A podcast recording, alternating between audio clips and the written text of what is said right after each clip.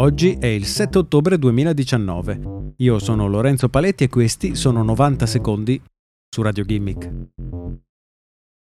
I bambini imparano a parlare ascoltando i propri genitori e in generale le altre persone attorno a loro. Lo stesso fanno i fringuelli, che crescendo imparano ad imitare i canti dei loro genitori.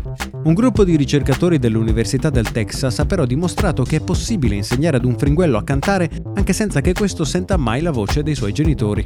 I ricercatori hanno utilizzato la tecnica della ortogenetica, mostrando ai fringuelli impulsi luminosi di diversa velocità i ricercatori hanno stimolato alcuni neuroni nel cervello del fringuello cavia che sono normalmente utilizzati per controllare il canto. I segnali luminosi hanno insegnato al fringuello come cantare, impulsi più lunghi corrispondevano a note più lunghe e viceversa. I fringuelli hanno così imparato a cantare una melodia che è stata insegnata loro solo con l'uso della vista. La canzone è molto più semplice di quelle che tipicamente un fringuello apprende in natura. La durata dei versi è un elemento della canzone, ma non è ancora chiaro come sarebbe possibile stimolare il cervello dei fringuelli per trasmettere informazioni sulla tonalità, per esempio.